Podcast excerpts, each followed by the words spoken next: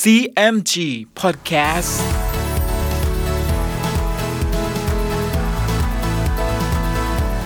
สวัสดีครับคุณผู้ฟังขอต้อนรับเข้าสู่ CMG Podcast กับผมดรพันธการธานนท์นะครับ เรายังอยู่กับเรื่องราวของสามก๊กกับหนังสือเรื่องสามก๊ก Romance of the Three Kingdoms ฉบับย่อ เรียบเรียงโดย สาระบุญคงนะครับ เดินทางมาถึง EP ที่ 28 วันนี้มาร่วมลุ้นกันต่อนะครับว่า จะเกิดเหตุอะไรอีกบ้าง ติดตามได้ใน CMG Podcast วันนี้ครับ ตอนกวนอูแผลงฤทธิ์ฝ่ายเล่าปีอาศัยอยู่ในเมืองกีจิว๋วคิดถึงกวนอู เตียวหุยกับครอบครัวซึ่งพลัดไปอ้วนเซียวเห็นหน้าเล่าปีเศร้าหมองจึงถามว่า ท่านมีความวิตกสิ่งใด เล่าปีจึงบอกว่า คิดถึงครอบครัวและน้องทั้งสอง อีกประการหนึ่งก็คือ ได้เกิดมาเป็นชาย แต่คิดทำนุบำรุงแผ่นดินไม่สำเร็จ ข้าพเจ้าจึงไม่สบายใจเช่นนี้อ้วนเซียวได้ฟังดังนั้นจึงว่า เรายกกองทัพไปตำบลลี่หยง หวังจะกำจัดโจโฉเสีย พอดีเป็นฤดูหนาว เราจึงให้งานเหลียงกุมทหารตั้งค่ายอยู่ปลายแดนเมืองฮูโต ตัวเรายกกลับมา ตอนนี้เป็นฤดูร้อนแล้ว ท่านอย่าวิตกเลย เราจะยกทัพไปตีเมืองฮูโต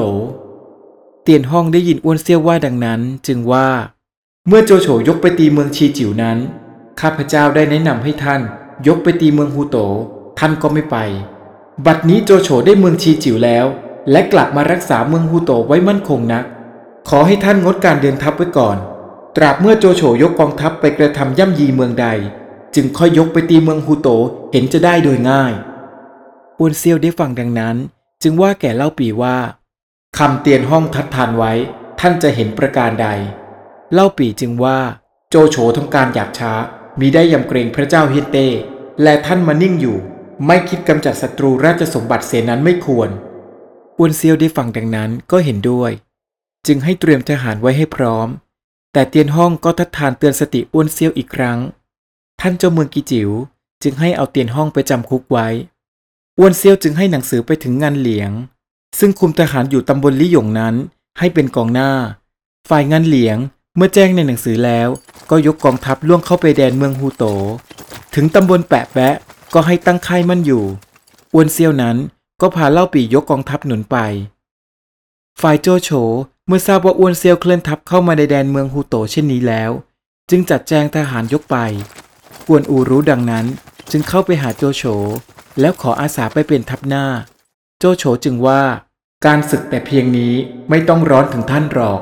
แม้เราไปทำสงครามแก่อ้วนเซี่ยว ขัดสนประการใด จึงจะให้มาเชิญท่านต่อภายหลัง กวนอูได้ฟังดังนั้น ก็ลาโจโฉกลับมาที่อยู่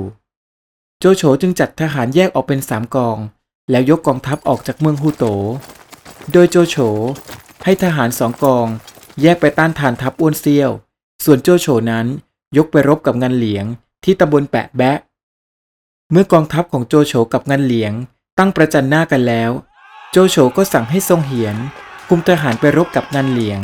แต่ทรงเหียนก็ทานกำลังของงานเหลียงได้เพียงสามเพลงงานเหลียงก็เอาง้าฟันทรงเหียนตกม้าตาย โจโฉเห็นดังนั้นก็ตกใจ งุยซกจึงอาสาออกไปรบกับงานเหลียง เพื่อแก้แค้นให้กับทรงเหียนผู้เป็นเพื่อนรัก โจโฉมีความยินดี จึงเกณฑ์ทหารให้งุยซกงุยซกออกไปรบกับงันเหลียงได้ยกหนึ่ง เงันเหลียงก็เอาเงาฟันงุยซกตัวขาดออกไปเป็นสองท่อน ทหารทั้งปวงก็แตกกลับมาค่าย โจโฉเห็นดังนั้น จึงปรึกษาทหารทั้งปวงว่า ผู้ใดจะอาสาไปจับเงันเหลียงมาได้ซีหลงก็อาสาโจโฉออกไปกระทำการ แต่ซีหลงก็ทานฝีมือเงันเหลียงไม่ได้ ก็ถอยกลับมาค่าย พอเวลาพลบค่ำโจโฉกับเงันเหลียง ต่างก็รักษาค่ายมั่นเอาไว้ โจโฉจึงปรึกษากับทหารทั้งปวงว่า ผู้ใดจะต้านทานงันเหลียงได้ ซี่หลงจึงว่าข้าพเจ้าเห็นแต่กวนอูผู้เดียวจะต่อสู้กับงันเหลียงได้ แม้กวนอูฆ่างันเหลียงได้แล้วอ้วนเซียวรู้ก็จะฆ่าเล่าปีเสีย กวนอูก็จะเป็นสิทธิ์แก่ท่าน โจโฉเห็นชอบด้วย จึงให้ทหารรีบไปตามตัวกวนอูมา กวนอูก็รีบมาหาโจโฉที่ค่าย โจโฉเห็นกวนอูมาก็มีความยินดี แล้วว่า งันเหลียงทหารอ้วนเซียวมีฝีมือมาก ข้าทรงเหียนและงุยซกเสีย เราจึงให้ท่านมา หวังจะให้รบด้วยงันเหลียง กวนอูได้ฟังดังนั้น ก็ขึ้นไปดูท่วงทีของงานเหลียงบนเนินเขา แล้วก็ลาโจโฉขึ้นมาควบฝ่าทหารงานเหลียงออกไป ฝ่ายทหารงานเหลียงมิทันรู้ตัว ครั้นเห็นกวนอูควบม้าออกมาก็ตกใจกลัว ต่างคนต่างหลบหลีกไปเป็นอันมาก กวนอูควบม้าไปด้วยกำลังเร็ว จะใกล้ถึงม้างานเหลียง เงินเหลียงเห็นกวนอูก็หมายใจว่าเป็นน้องเล่าปี จะบอกข่าวเล่าปีก็มิทัน พอกวนอูเอาเงาฟันงันเหลียงคอขาดตาย กวนอูจึงเอาศีรษะงันเหลียง กลับมาให้โจโฉที่ค่าย โจโฉก็มีความยินดีสรรเสริญกวนอูเป็นอันมาก ฝ่ายทหารงันเหลียง แตกกระจัดกระจายไปถึงกองทัพอ้วนเซียว จึงบอกเนื้อความให้ฟังทุกประการ ชีสิวจึงรายงานข่าวการศึกนี้ให้อ้วนเซียวได้ทราบอ้วนเซียวได้ฟังดังนั้นก็โกรธ จึงว่าแก่เล่าปีว่า น้องท่านไปเป็นทหารโจโฉแล้วมาฆ่าทหารเอกของเราเสียชนี้ ก็เห็นว่าท่านเป็นพวกโจโฉแกล้งเข้ามาอยู่เป็นไส้ศึก จะเลี้ยงไว้ไม่ได้อ้วนเซียวก็สั่งให้ทหารเอาตัวเล่าปีไปฆ่าเสีย เล่าปีได้ฟังดังนั้นก็ตกใจ จึงว่าแก่อ้วนเซียวว่า เหตุไฉนท่านมาดูเบาฟังความข้างเดียวชนี้ อันทหารหน้าแดงหนวดยาวนั้น จะมีแต่กวนอูผู้เดียวหรือ ขอท่านจงพิเคราะห์ดูให้แน่ก่อน อ้วนเซียเป็นคนไม่ยั่งยืน ครั้นได้ฟังเล่าปีว่าดังนั้น ก็กลับโกรธชีสิวว่า แกล้งเจรจาจะให้ตนเองฆ่าเล่าปีเสีย แล้วอ้วนเซียวก็ชวนเล่าปีกินโต๊ะ คิดอ่านจะยกไปแก้แค้นโจโฉ บุญทิวจึงว่าแก่อ้วนเซียวว่าทหารโจโฉฆ่างานเหลียงเสียนั้น ข้าพเจ้าจะขออาสาไปรบโจโฉอ้วนเซียวได้ฟังดังนั้นก็มีความยินดี แล้วเกณฑ์ทหารให้บุญทิว พร้อมกับจัดแจงเรือรบ เพื่อให้บุญทิวและบรรดาทหาร ใช้ข้ามแม่น้ำฮองโห ไปรบกับโจโฉ ชีสิวจึงทัดทานอ้วนเซียวขึ้นว่า การที่ให้บุญทิวยกทัพข้ามแม่น้ำไปนั้น เกรงว่าโจโฉจะนำกำลังทหารมาคอยสกัดไว้ อ้วนเซียวได้ฟังดังนั้น ก็โกรธจึงด่าว่าชีสิวด้วยถ้อยคำอันรุนแรง แต่นั้นมาชีสิวก็ทำป่วยมิได้คิดอ่านราชการด้วยอ้วนเซียวอีก บุญทิวก็นำทัพข้ามแม่น้ำฮองโหไป ส่วนเล่าปีที่อาสาติดตามบุญทิวไปด้วยนั้น บุญทิวก็ให้คุมกำลังทหารอีกกองหนึ่งอยู่ที่ฝั่ง โดยที่ไม่ได้ข้ามแม่น้ำฮองโฮไปด้วย ฝ่ายโจโฉไม่ได้ทราบว่าบุญทิวคุมทหารมาเช่นนั้น ก็จัดแจงเอาทหารกองหลังยกมาเป็นกองหน้า เอาทหารกองหน้ามาเป็นกองหลัง แล้วให้คุมเอาเกวียนซึ่งบรรทุกเสบียงนั้นไปหน้าทหารทั้งปวงลิยอยเห็นโจโฉจัดกระบวนทัพเช่นนี้ ก็กล่าวเตือนสติขึ้น โจโฉจึงว่า ท่านอย่าวุ่นวายไปเลย ซึ่งจะได้เสียประการใด นานไปจึงจะเห็นความคิดเรา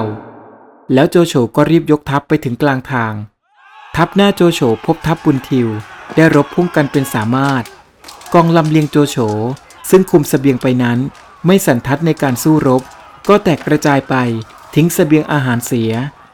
ทหารบุญทิวได้เสบียงและอาวุธเป็นอันมาก เมื่อบุญทิวนำทหารรุกไล่กองทัพของโจโฉต่อมานั้น โจโฉจึงพาทหารทั้งปวง เข้าไปแอบเนินเขาอยู่ แล้วให้ทหารลงจากม้าถอดเกราะเสีย แต่ทหารที่ใกล้ตัวโจโฉนั้นให้ถืออาวุธไว้ และทหารทั้งปวง เห็นกองทัพบุญทิวยกมาใกล้ก็ตกใจ ชวนกันวุ่นวายว่าจะถอยไปอยู่นักค่ายแปะแบะซุนฮิวนั้นรู้อัจฉริยะใส่โจโฉ ครั้นเห็นทหารระสำระสายดังนั้น จึงห้ามทหารทั้งปวงว่า อย่าวุ่นวายไปเลย ครั้งนี้เราได้ทีอยู่แล้ว โจโฉได้ยินซุนฮิวว่าก็ชอบใจ จึงหัวเราะแล้วพยักหน้าให้ซุนฮิว ฝ่ายทหารบุญทิว ครั้นยกมาถึงกองทัพโจโฉอยู่ในเงื้อมือเขาไม่ได้ตั้งมั่น ก็เข้าตีชิงม้าอาวุธเรียรายไม่เป็นกระบวนทัพ ฝ่ายโจโฉได้ทีแล้ว ก็ให้ทหารออกรบพุ่ง ล้อมบุญทิวกับทหารเลวไว้ บุญทิวเห็นจะต้านไม่ได้ ก็ขับม้าฝ่าทหารหนี้ออกจากที่ล้อมไปแต่ผู้เดียว โจโฉก็ร้องให้ทหารของตนไล่จับบุญทิว เตียวเลี้ยวกับซิหลง อาสาโจโฉออกไล่ติดตามบุญทิว แต่บุญทิวก็หันกลับมา ยิงเกาทันสกัดเอาไว้ ลูกเกาทันดอกหนึ่ง ก็ปักเข้าไปที่หน้าผากของเตียวเลี้ยวซิหลงจึงพาเตียวเลี้ยวกลับไปหาโจโฉ ฝ่ายกวนอูเห็นดังนั้น ก็ถือเงาพาทหาร 12 คนออกสกัดหน้าบุญทิว กวนอูกับบุญทิว จึงขับม้าเข้ารบกัน บุญทิวเห็นจะต้านทานไม่ได้ ก็ชักม้าถอยหนีจะกลับไปหากองทัพเล่าปี กวนอูก็ขับม้าเซ็กเทาไล่ไปด้วยฝีเท้าอันรวดเร็ว ทันม้าบุญทิวเข้า กวนอูจึงเอาเงาฟันบุญทิวตกม้าตาย โจโฉอยู่บนเนินเขา และเห็นดังนั้น ก็ให้ทหารไล่ฆ่าฟันทหารบุญทิวล้มตายเป็นอันมาก ทหารซึ่งเหลือนั้น ก็แตกกระจัดกระจายสเสบียงและอาวุธซึ่งเสียไปนั้นก็ได้คืนมาสิ้น ฝ่ายเล่าปี ยกทหารสามหมื่นหนุนมา ยังไม่ทันข้ามแม่น้ำฮองโห ก็ได้ทราบว่ากองทัพของบุญทิวแตกเสียแล้ว ส่วนตัวของบุญทิวนั้นถูกทหารหน้าแดงหนวดยาวฆ่าแล้ว เล่าปีรู้ดังนั้นก็ตกใจ แลไปฟากโน้นเห็นทหารโจโฉเป็นอันมากมิได้เห็นกวนอู เห็นแต่ธงแดงเขียนอักษรชื่อกวนอู เล่าปีก็มีความยินดี แต่ครั้นจะคอยให้เห็นตัวกวนอู ทหารโจโฉก็ลงเรือข้ามฝั่งมาเป็นอันมาก เล่าปีก็ตกใจ จึงพาทหารถอยกลับมา ฝ่ายอ้วนเซียวเมื่อรู้จักกัวเต๋า สิมโพยว่าบุญทิวถูกทหารโจโฉซึ่งหน้าแดงหนวดยาวชื่อกวนอูฆ่าอ้วนเซียวก็โกรธ พอเห็นเล่าปีเดินเข้ามาอ้วนเซียวจึงสั่งให้เอาตัวเล่าปีไปฆ่าเสีย เล่าปีจึงถามว่า โทษข้าพเจ้ามีผิดสิ่งใด ท่านจึงมีคำสั่งเช่นนี้อ้วนเซียวจึงตอบว่า ครั้งก่อนเราก็ยกโทษเสียทีหนึ่งแล้ว บัดนี้ ตัวแกล้งให้น้องของท่านมาฆ่าทหารเอกของเราอีกเล่า เหตุใดท่านจึงว่าไม่มีโทษ เล่าปีจึงว่า ถึงกระนั้นก็ดี ขอให้ข้าพเจ้าแจ้งเนื้อความแก่ท่านสักข้อหนึ่งก่อน ถึงจะฆ่าเสียก็ตามเถิด แล้วว่า แต่ก่อนนั้นโจโฉมีใจรังเกียจข้าพเจ้าเป็นอันมาก คิดจะฆ่าข้าพเจ้าเสีย บัดนี้รู้ว่าข้าพเจ้ามาพำนักอาศัยอยู่กับท่าน จะเป็นกำลังคิดการสืบไป จึงแกล้งใช้กวนอูมาให้ฆ่าทหารท่านเสีย ถ้าท่านแจ้งก็จะโกรธข้าพเจ้า อุปมาเหมือนโจโฉยืมมือท่านให้ฆ่าข้าพเจ้าเสีย กวนอูเห็นจะไม่รู้ว่าข้าพเจ้ามาอยู่กับท่าน จึงอาสาโจโฉมาฆ่าทหารท่านเสีย ถ้าข้าพเจ้ามีหนังสือไปถึง กวนอูรู้แล้วก็จะมาหาข้าพเจ้า ได้เป็นกำลังท่านสืบไป ซึ่งท่านเสียทหารสองคนนั้น อุปมาเหมือนหนึ่งเสียเนื้อสองตัว ถ้าท่านได้กวนอูมาไว้ เหมือนหนึ่งเสือ เห็นจะดีกว่าเนื้อสองตัวอีกอวนเซียวได้ฟังดังนั้น ก็มีความยินดี จึงว่าแก่สิมโพยกลัวเต่าว่า ท่านทั้งสองนี้คิดอ่านยุยงจะให้เราฆ่าเล่าปี ผู้สัตย์ซื่อต่อแผ่นดิน คนทั้งปวงรู้ก็จะคอรหานินทาเรา แล้วอ้วนเซียวก็ขับสิมโพยกลัวเต่าไปจากที่นั่น เชิญเล่าปีมานั่ง จากนั้นเล่าปีก็ให้แต่งหนังสือไปถึงกวนอู แต่ยังไม่มีผู้ใดรับอาสารอบนำไปส่งให้กับกวนอู ในขณะนั้นอ้วนเซียวก็ให้ถอยทัพมาตั้งอยู่ที่ตำบลบูเอียง ฝ่ายโจโฉเมื่ออ้วนเซียวไม่ยกมารบพุ่ง ก็ให้แฮหัวตุนอยู่รักษาค่ายที่ตำบลกัวตอแล้วโจโฉก็พากวนอู ถอยทัพกลับเข้าเมืองฮูโต จากนั้นก็แต่งโต๊ะเลี้ยงกวนอู และทหารทั้งปวง โจโฉจึงว่าแก่ลิยอยว่า ซึ่งเราให้กองลำเลียงขึ้นไปเป็นกองหน้านั้น ท่านมิได้ล่วงรู้ว่าเราคิดกลศึก จึงได้ทัดทานเรา แต่ซุนฮิวนั้นรู้ความคิดเราผู้เดียว ทหารทั้งปวงซึ่งกินโต๊ะอยู่ได้ฟังดังนั้น ก็สรรเสริญโจโฉว่ามีสติปัญญา คิดกลศึกหาผู้เสมอมิได้ ขณะนั้นมาใช้ก็มาแจ้งข้อราชการกับโจโฉว่า มีนายโจรสองคนชื่อเล่าเพกกับกงเต๋าทำการตีชิงทรัพย์สินของราษฎรอยู่ที่เมืองยีหลำกวนอูได้ยินดังนั้น จึงขออาสาโจโฉไปปราบปรามนายโจรทั้งสองนี้ โจโฉก็อนุญาตไปตามนั้น โดยให้อีกิมกับงักจินไปกระทำการด้วย กวนอู อีกิม งักจินก็ลาโจโฉ คุมทหารห้าหมื่นนาย ยกออกจากเมืองฮูโต ฝ่ายกวนอูเมื่อยกทัพมาถึงแดนเมืองยีหลำก็ให้ตั้งค่ายมั่นอยู่ ครั้นเวลากลางคืน กองตระเวนจับเฉลยได้สองคน คุมตัวเอามาให้แก่กวนอู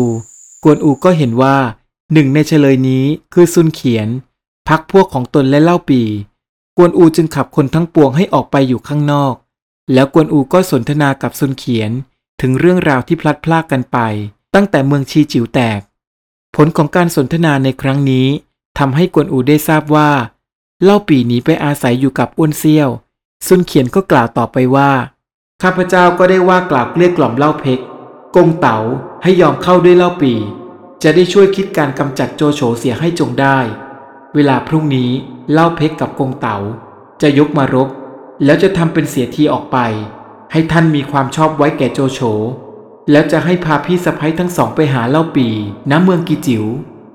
กวนอูได้ฟังดังนั้น ก็มีความยินดี จึงว่า เมื่อเรามีชายแก่เล่าเพกกงเต่าแล้ว เราจะกลับเข้าเมืองฮูโตจจะลาโจโฉ แล้วจึงพาพี่สะพ้ายเราไปหาเล่าปี กวนอูสนทนากับซุนเขียนจนกระทั่งถึงเวลาสองยาม จึงให้ทหารที่สนิทนั้น ลอบส่งซุนเขียนกับทหารคนหนึ่งนั้นออกไปจากค่าย ครั้นเวลาเช้า กวนอูจึงจัดแจงทหารยกไปรบกับพวกโจร เล่าเพกกับกงเต๋าก็ทำเป็นพ่ายแพ้ต่อกวนอู แล้วถอยทัพหนีไป และกวนอูก็สามารถปราบปรามหัวเมืองทั้งปวง บรรดาที่ขึ้นกับเมืองยีหลำได้สำเร็จ กวนอูก็กลับไปแจ้งเนื้อความให้โจโฉได้ทราบ โจโฉก็แต่งโต๊ะเลี้ยงกวนอู และปูนบำเหน็จทหารตามสมควร เมื่อกินโต๊ะเสร็จสิ้นแล้ว กวนอูก็ลาโจโฉกลับมาที่อยู่ จากนั้น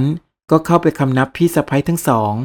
แต่ก็ไม่ได้เล่าเรื่องที่เล่าปีหนีไปอยู่กับอ้วนเซียวให้พี่สะพ้ยได้ทราบ จนกระทั่งมีทหารคนสนิทของเล่าปี ซึ่งไปทับกับกวนอู เล่าเนื้อความในข้อนี้ ให้ภรรยาทั้งสองคนของเล่าปีได้ทราบกวนอูจึงบอกว่า ข้าพเจ้าจะบอกเนื้อความโดยจริงนั้น เกรงคนทั้งปวงจะรู้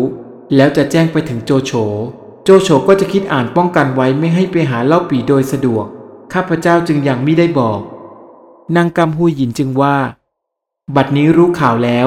จงคิดอ่านการซึ่งจะไปหาเล่าปีจงเร็ว กวนอูก็ลาพี่สะพ้ยมา แล้วคิดอ่านหาหนทางที่จะไปหาเล่าปี จนมิเป็นอันกินอันนอน เรื่องราวกำลังเข้มข้นและสนุกเลยนะครับ และสำหรับตอนหน้ามาร่วมลุ้นกันต่อว่า จะเกิดเหตุอะไรอีกบ้าง ติดตามได้ใน CMG Podcast EP หน้าสำหรับวันนี้ สวัสดีครับ